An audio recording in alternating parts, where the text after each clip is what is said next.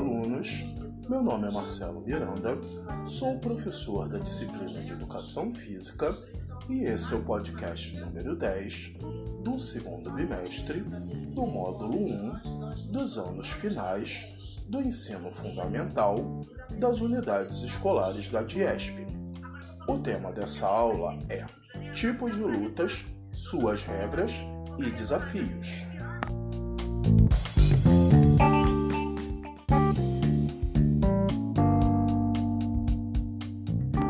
As lutas trazem em sua história a cultura de diferentes países. Por esse motivo, é muito interessante se aprofundar na história de cada luta.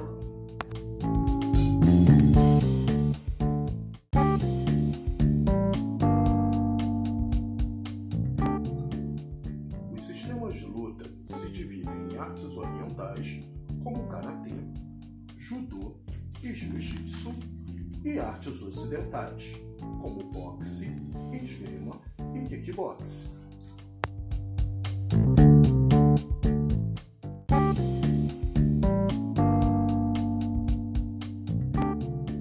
As lutas surgiram como forma de sobrevivência e hoje fazem parte dos Jogos Olímpicos. É um esporte completo que atua física e psicologicamente na formação integral de seus participantes.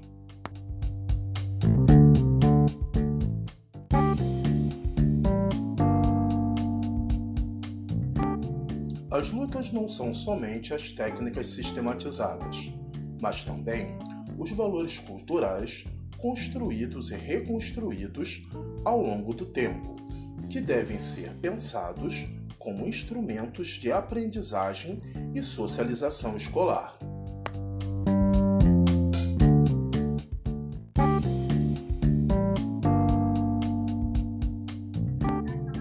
Na educação física, resgatamos a capoeira como parte da cultura negra.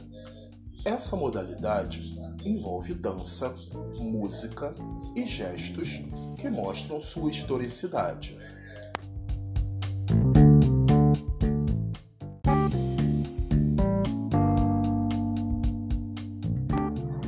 A capoeira é uma expressão cultural brasileira que surgiu como forma de resistência dos escravos.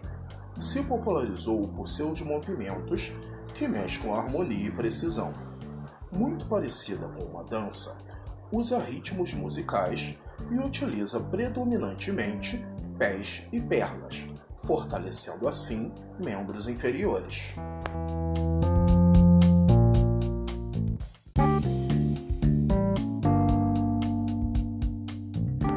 Seus movimentos simulam ataques e defesas, trabalhando reflexos, equilíbrio e concentração.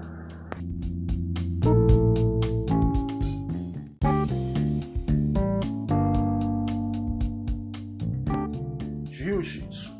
O Jiu-Jitsu é uma arte marcial japonesa que tem como objetivo dominar o oponente usando torções e alavancas. Para isso, utiliza a imobilização do oponente através de técnicas específicas e não da força, o que a torna uma ótima técnica de defesa pessoal, principalmente para mulheres. Além disso, ajuda a melhorar os reflexos e a definir os músculos.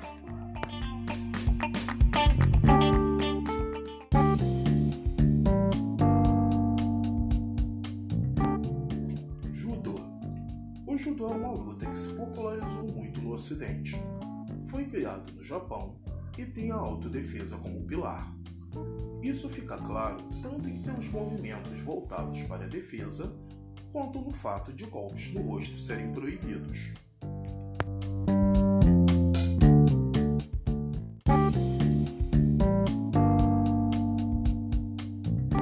A sustentação do corpo é essencial, já que os golpes visam derrubar o adversário. Sua graduação vai da faixa branca até a vermelha. Seus campeonatos dividem-se em categorias masculina e feminina e por peso.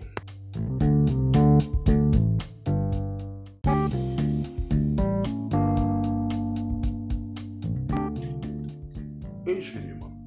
A esgrima utiliza armas brancas para o combate, sendo o florete o mais conhecida. Ele é semelhante a uma espada com lâmina flexível. Os esgrimistas usam um colete que marca os pontos cada vez que a arma atinge o oponente.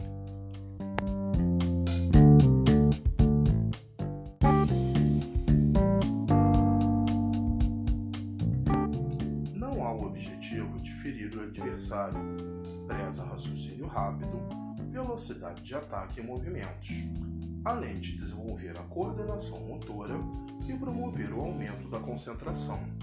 Pode ser praticado por qualquer pessoa, sendo uma alternativa para quem não gosta de esportes de contato, mas tem interesse em lutas.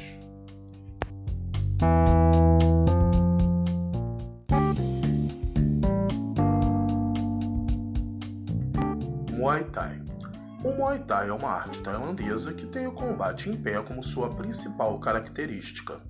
É conhecido como arte marcial de oito membros, por usar os pés, as mãos, as pernas e os cotovelos em seus golpes.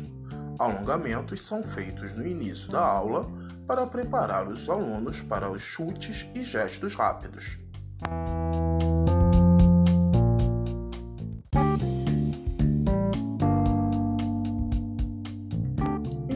Isso. Espero que tenham compreendido o funcionamento dessas lutas e gostado da aula. Assistam nossas videoaulas e leiam nosso material didático para aprofundar seus conhecimentos. Até a próxima!